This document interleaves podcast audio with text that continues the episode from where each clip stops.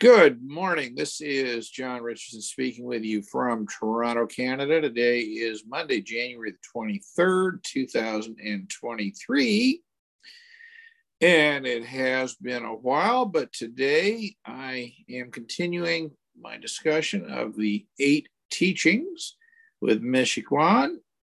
And you may uh, recall that we have previously discussed forgiveness and love. And today's topic is what? Truth.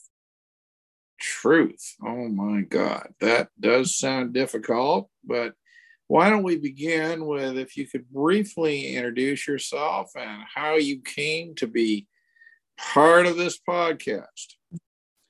Buju MiAzhikwan and the Go Makwan Dundam Dunji. Uh, my name's my English name's Janine Seymour, and um, I'm from uh, Treaty Three and Rat Portage, Ontario. This is where I am currently. Um, when we start, uh, we talk about introducing ourselves to not just one another, but the spirits who are present with us. And so that identification is is really important. It's it's customary, um, even when we're doing this virtually. So there's there's protocols that we still follow that have been passed down the lines, and um, I'm very grateful actually for your your podcast and the opportunity to talk about who we are as a people and and our culture and our traditions and our beliefs, and to explore how does this work and and where we find ourselves in in Canada today, right? All right, that is great. And if I might add, uh, for anybody who is interested in going to law school and becoming a lawyer. I think that this is an opportunity to hear from a tremendous role model uh, who is a licensed lawyer in Ontario, graduate of the University of Manitoba Law School, I think, and with an LLM as well, meaning Masters of Law. So Congratulations on all those achievements, but now on to the more important issue of truth. I think that I'm going to have to let you lead with this one. I'll start by um, when we're in, when, I'm going with a legal audience right now, okay? And uh, one of the first things that we learn is, is know your audience, right?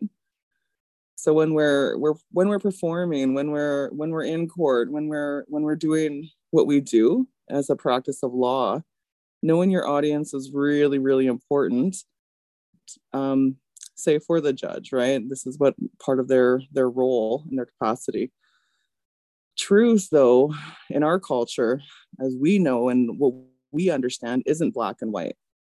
It's it's not um, one truth that exists and for us, and how we come in a community, right? In a, in a larger, when everybody has their own truths, it's actually really important for people to stand in their truth, to speak their truth. And that way, when conflict happens, right, we come and we have an understanding of everyone's truth and how that works together. Because two things can exist and be true at the same time, even if they are contradictory, right? Well, I, I, think that is that is absolutely right. I don't think I've ever heard it put quite that way, but I think that's exactly right. Or to, to put another way, uh, there can be uh, multiple existing realities. Yes. But not everybody would agree with that, would they? Not everybody would yeah. agree. So, would, would tolerance, you know, we hear the word tolerance, right?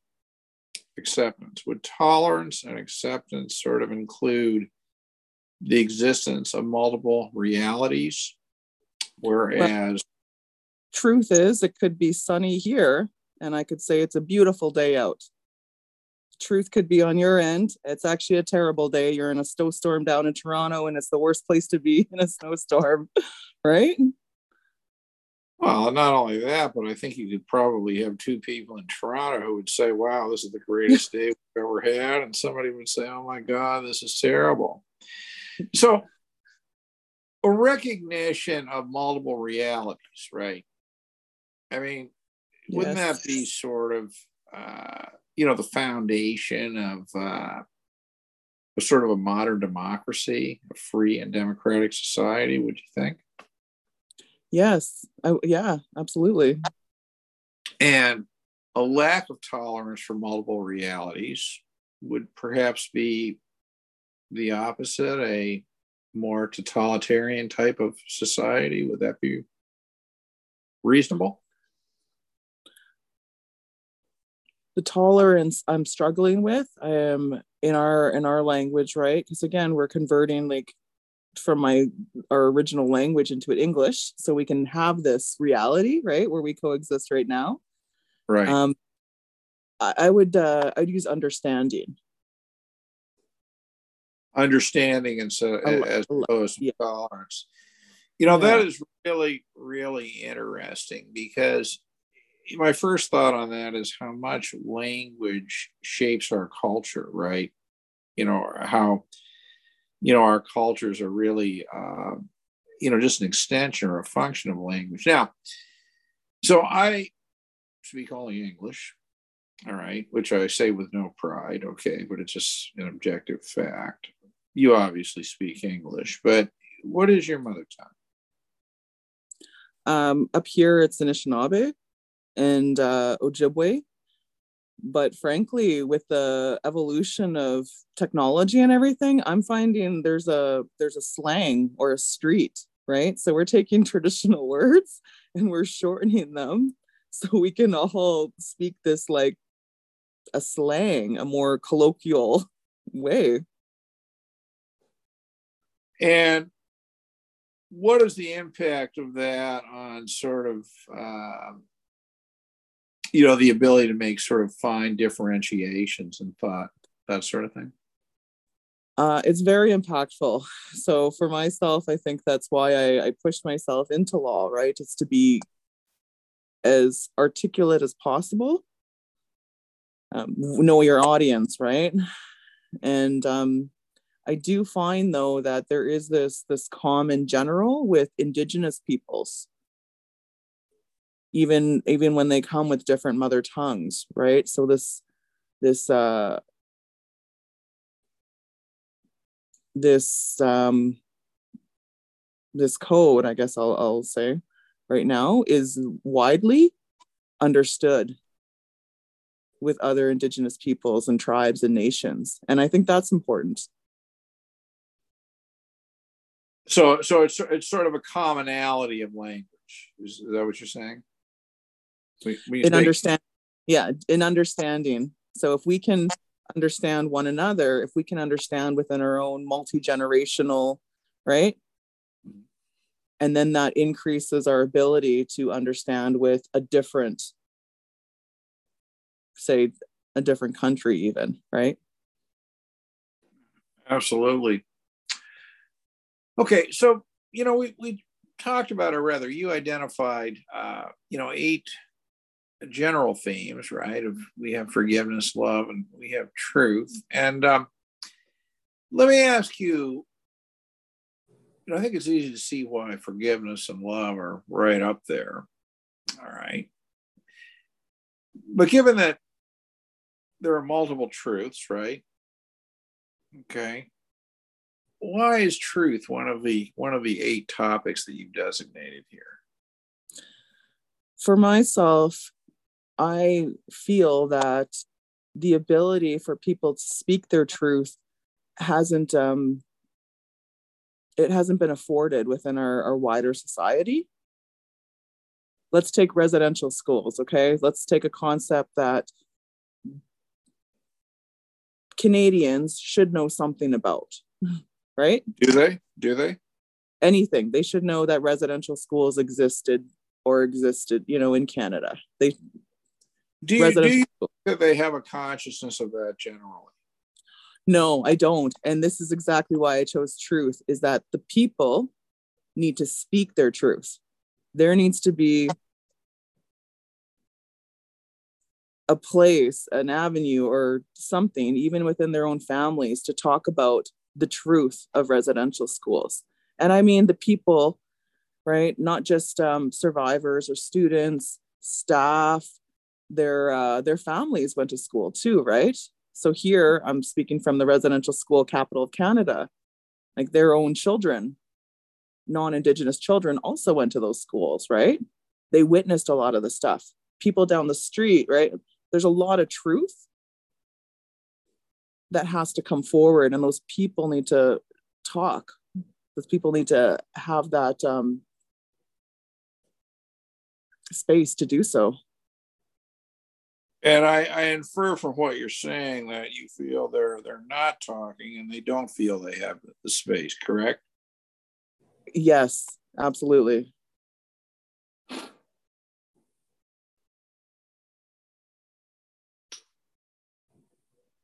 I mean, you know, it would obviously be an incredibly stupid question, I think, to ask why is that the case, right? So I'm not going to ask the question that way, but try to bypass a little bit. But let me try it this way What would have to happen? All right, what conditions would have to arise that would give people, may I use the word the safety, the incentives, whatever, to have these kinds of discussions? healing.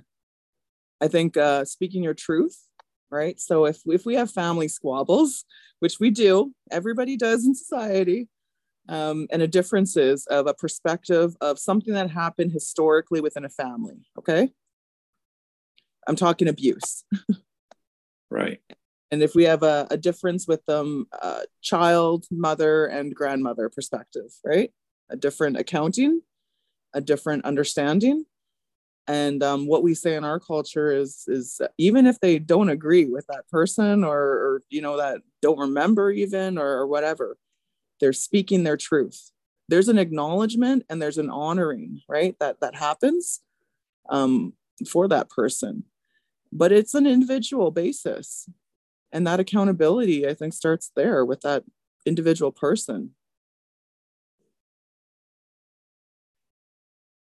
for the individual person to do what exactly? Stand in their truth, speak their truth. So the first part is when I said stand in their truth is is to own that, whatever that is. And, to, that uh, taking responsibility for whatever the truth is. Exactly. To, on a, yeah, on their own basis. And then there's that articulation, right? There's that action of the speaking next that follows.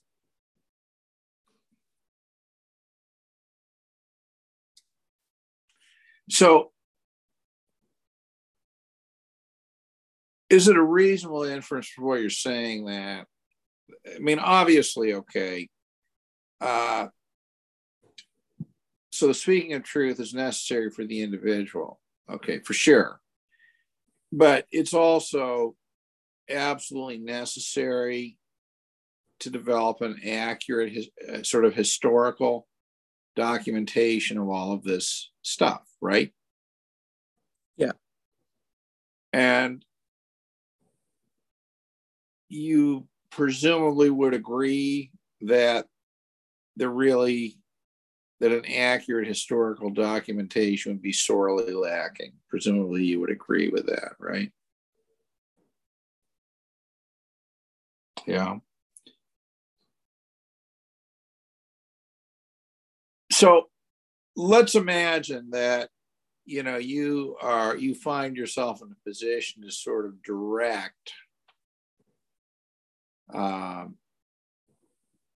whatever needs to be ha- happening to gradually develop a long-term evolution resulting in truth awareness whatever, what would you do?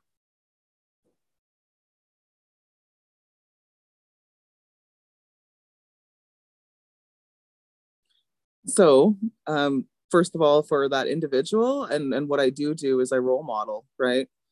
Um, I'm quite known for speaking my truth, and uh, yeah, yeah, and uh, this comes from a long generational line. So, uh, an aunt of mine, um, residential school survivor, frequently talks about uh, you know she'll have a, a job and she'll be terminated within a week because she's speaking her truth and she won't stop right? Um, and this is advocacy uh, for for women for for vulnerable women and survivors and uh, their descendants right? So on an individual level it's as easy as role modeling it right? So not only do i speak my truth but i also when you when you said like on a on a, a um on a larger scale i'd uh, allow for that space for multiple truths to to be heard. So some people have had um positives you know whether they're isolated um, through residential school right? Whether that was the only time where they were they had food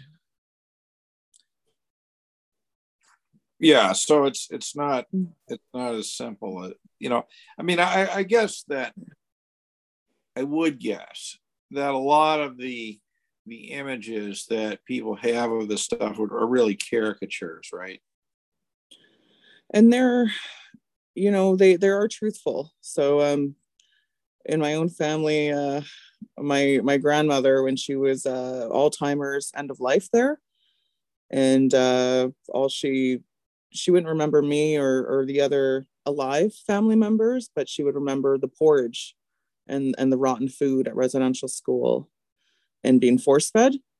And so she that chose that is absolutely incredible, isn't it? Yeah, yeah, it is. And and so I think too that is true, right? That is her truth. And um the traumatic, the negative, the those horrible experiences really do stay with you and if there's no healing right that that has ever happened in that lifetime and that lifespan then where does that leave us collectively right is, is where you're getting to. Where are we in, in a society when that is there lingering right? Sure. Well you maybe you can try to answer that. Where does that leave you I think that leaves us where we all find ourselves. I don't truly believe that anybody is is happy with uh, where we find ourselves as a society. I truly believe that, and I I even you know am including the one percent, that top tier. I, I don't believe they are satisfied of where we collectively find ourselves. So you're speaking very broadly outside your community as well when you say that. Oh yeah, yeah, absolutely. I mean, do you think that that uh, maybe let's not use the word unhappiness, but sort of a lack of set? Do you think that's that's lack of satisfaction? Do you think that's part of the human condition generally, or do you think that this is you know the inevitable result of the kind of world we live in? I think this is the result. So uh, what we believe is we, you know, come from the stars and we're descended down. So we're spiritual beings just having a physical human existence here. And the human existence and the human reality is, is very flawed, very tortured, very painful. And all walks of life have a, a long history of this, right? And that's why I'm saying in in a whole global aspect, that's why I don't believe anybody is is satisfied here. Like we are carrying that that um that that unresolvedness with us it's still cycling through. So it just sort of transmutes itself from generation to generation. Absolutely. And isn't it crazy that the basis of my, you know, in my rational thinking here is because we haven't, as an on an individual basis, been speaking our truth. Um. Well, I maybe I it sounds to me like the concept is more than not speaking the truth. I think what you're really suggesting is a suppression, a suppression of speaking the truth, or rather, conditions that certainly discourage people, mm. you know, from speaking the truth. That's for sure. Um,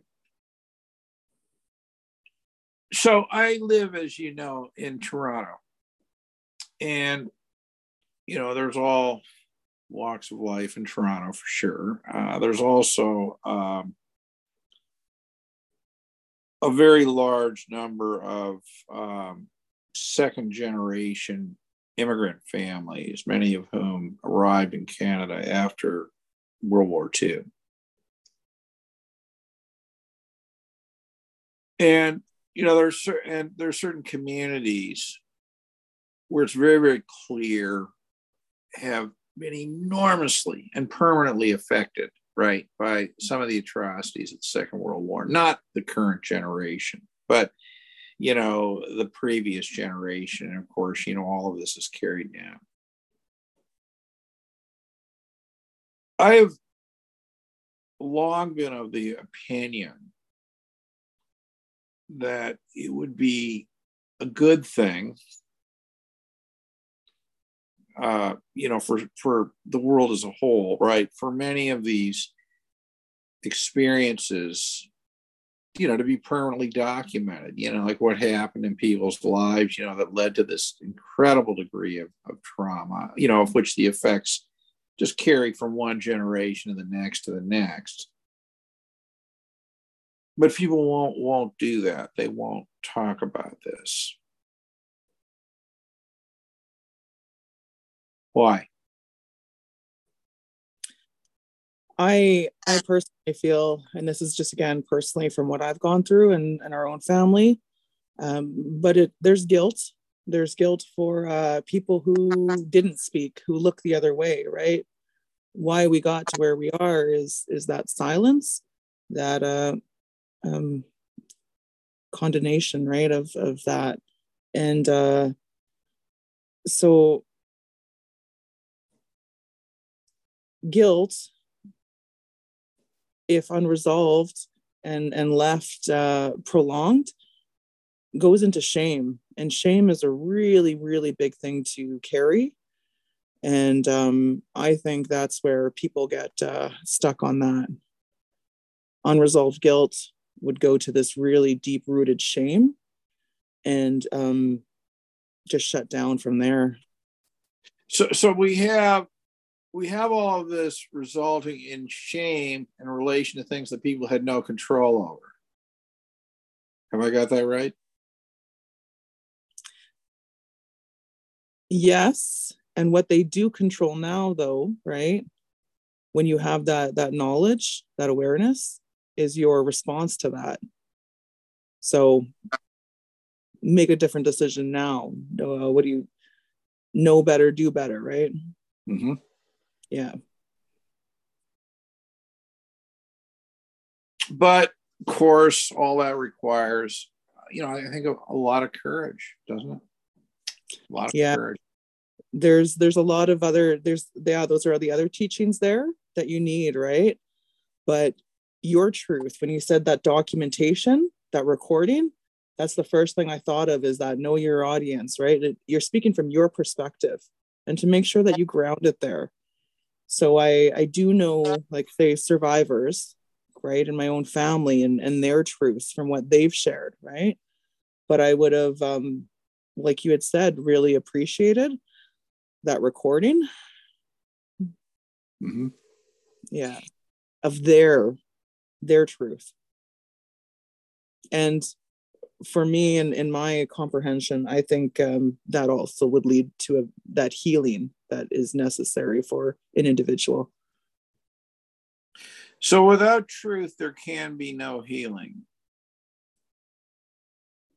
for me yes do you think generally that's a big concept i'm hmm. well yeah. that's why i'm asking yeah. you i think so that's what we've seen, right? Yeah.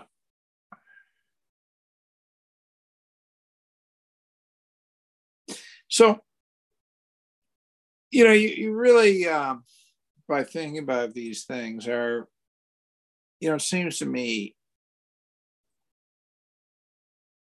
creating a, an enormously large moral imperative or responsibility for yourself, right? On yourself to bring these thoughts into the community, right? Yes, is that a yes? Through through role modeling, through practice, through doing, right? Yes. So that's, that's really amazing stuff. Really amazing. So, what are you doing now? Like, how do you just, you know, it's pretty hard to do earth shattering big things, you know, with instant results, right? I mean, I think that, uh, you know, who was it that said that 99% of life is just showing up? The showing up is more important, you know, than, than other things. So, how do you, you know, if we use that idea, what are the things you do every day to just kind of show up, right? To encourage the kinds of things we're talking about, the sharing of truth, the taking of responsibility, the understanding, and how, how does somebody, you know, affect that kind of change? Mm-hmm. I'm I'm learning because we're all learning, right? We're all flawed humans here, and um, I'm really learning to show up for myself, actually and that's been a lot. You show up, show up for yourself. Yes. All right, that's interesting. So that to me suggests that you haven't always shown up for yourself. Yes, I've I've absolutely put others um, before me, and as a mother, that's uh, that's been something I've been reconciling. Well, you can, you know, you can still. Are they mutually exclusive? show up for yourself doesn't mean you're not showing up for others. Maybe showing up for yourself is how you show up for others sometimes. Largely. Sometimes it has been, yes, but I really need to pay attention to every sign my body tells me. Mm-hmm. Yeah, to show up for myself. And, you know, we're in that pandemic still, right? So your your health, those are your reactions, your body, your physical response. Right I'm prioritizing now. Okay, well that sounds good. I mean, that could never be the wrong thing to do, as long as long as it's done in a spirit of generosity, I suppose.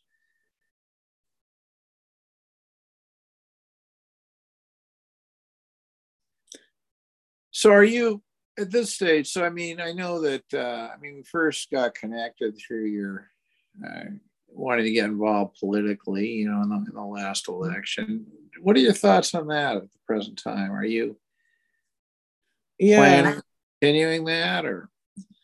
I actually um I think so you should.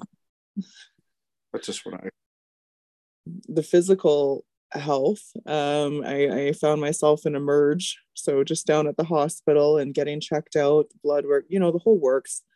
I had some really good care and then the doctor shows up and the doctor kind of comes at the end um, here and they they recognize my name and the whole energy just shifted so prior to that i i was you know had quite a few nurses i'm going to say maybe seven nurses i was uh, or rns or you know whatever their professional you're surrounded by seven rns yeah whatever their professional designation Oh my god! And uh, yeah, like thing you'd make a movie out of.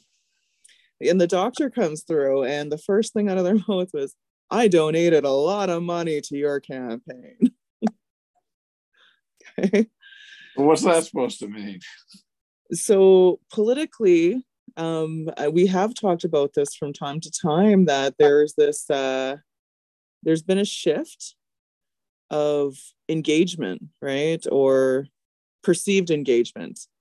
So historically right you'd, you'd vote you'd get you know engaged that way. And i'm finding that the people who have that uh, have that luxury frankly are, are professionals are people who are in um, positions to to um, yeah to be able to be part of that uh, system engagement right well, I think that those people clearly do. It's not that other people don't. I mean, I think there's two ways to be able to do things in life. The first is if you're reasonably well established, um, you know, and therefore you have the luxury of, right. Know, I think you're talking largely financial resources and that sort of thing. Right? A lot you know, in life. yep. You know, to be able to do that, that's the first way. but the second way is, um, remember an old Janis Joplin song, Freedom is Nothing Left to Lose? Mm. The second way is if you have nothing. Mm. right? So there's two kinds of people. You're right. Yes, yes, There's- yeah. People. You know, the problem is if you're in the middle, Mm. you know, that's where it becomes difficult. So maybe, maybe a thing that you need to do Mm. is get rid of every worldly possession you have. Mm. Learn to, you know, live on almost no money at all. And then you'll be completely free to do all these things, right? Well, it's funny is I I have been going to a lodge and getting spiritual advice and spiritual direction to help me with my health issues, right? And uh, it's funny because that has been indirectly what has been happening on a personal level in my life. So I think you Oh. might be onto something quite, uh, yeah, quite accurate here. Well, I, I really want to tell you that, you know, at this stage of my life, I can look back and say I've had periods of, you know, relative wealth and I've had periods of relative poverty. And I really can't tell the difference. you know, honestly, in terms of, you know, what, what it may or may not have meant in terms of being able to create opportunities, et cetera. So Mhm. that's Yeah. interesting. Yes. I like that. An opportunity to create opportunities. I just got to reframe my mind around that. Yeah. Oh yeah, yeah, sure, absolutely. So tell me though about. I'm always interested in um, how you see your role as a lawyer in this. Or you, you know, you have this, you know, license to practice law, which these licenses to practice law are worth something, for sure. Uh, even if you don't know anything, people imagine you might. Uh, you know, etc. Right? Does this at all? And I know you've been kind of retreating from that. And this is my way of saying, um, you know, retreat maybe, but don't shut the door on any of it. Um, you know, how do you how do you see your your role as a lawyer in enhancing, you know, your your work for your community? It's funny that I've been um I've been forcing uh some things in my in my journey in my professional capacity and I'm only learning now to um flow and and to work with the movement, right? And I truly believe that me and my message to my community right now of saying, I'm not a lawyer, I'm not practicing, I am not doing this, is validating the knowledge base that of, of natural law, right? Our, our traditional laws Mhm. and the people who hold those teachings. And we call them teachings, but they really are laws, right? Because there's so much more people that are knowledgeable than than me. I, I can explain it in a like a Western concept, right? And and those are some of my translator gifts or abilities. But there are some amazing women, um, and I would call them lawyers, even though they don't carry all the licenses from Canada in our in our culture and they're getting more um i guess opportunities that way Interesting. yeah it is interesting and that wasn't a strategic move. I just got to clarify i'm going with the flow. This wasn't you know something designed and moving all these you know mechanisms. Because as lawyers i think there's uh there's there's always that running in the back of our head. In the back of your head as a lawyer's running what? this like strategic play right? Oh yeah, well, yeah right. That's the problem of being a lawyer, right? Um, Yeah. Very, very interesting. Well, this has been a great conversation. As always, I really, really appreciate it. And uh, we have more more teachings, lessons to talk about. But you know, if you'd like to invite you to do a, a brief sort of Reader's Digest summary of the importance of the truth and the role, role of place, and actually, you know, what we ought to talk about is and how it interacts with love and forgiveness. Okay, so remember in our last discussion, we talked about how love and forgiveness interacted. And I wonder if I could, as we bring this to an end today, ask you to connect the dots a little bit here, right? We talked about truth, but we've also talked about love and forgiveness and how how do truth and love and forgiveness interact? Mm-hmm. I actually see truth as operation, operationalized of love and forgiveness, right?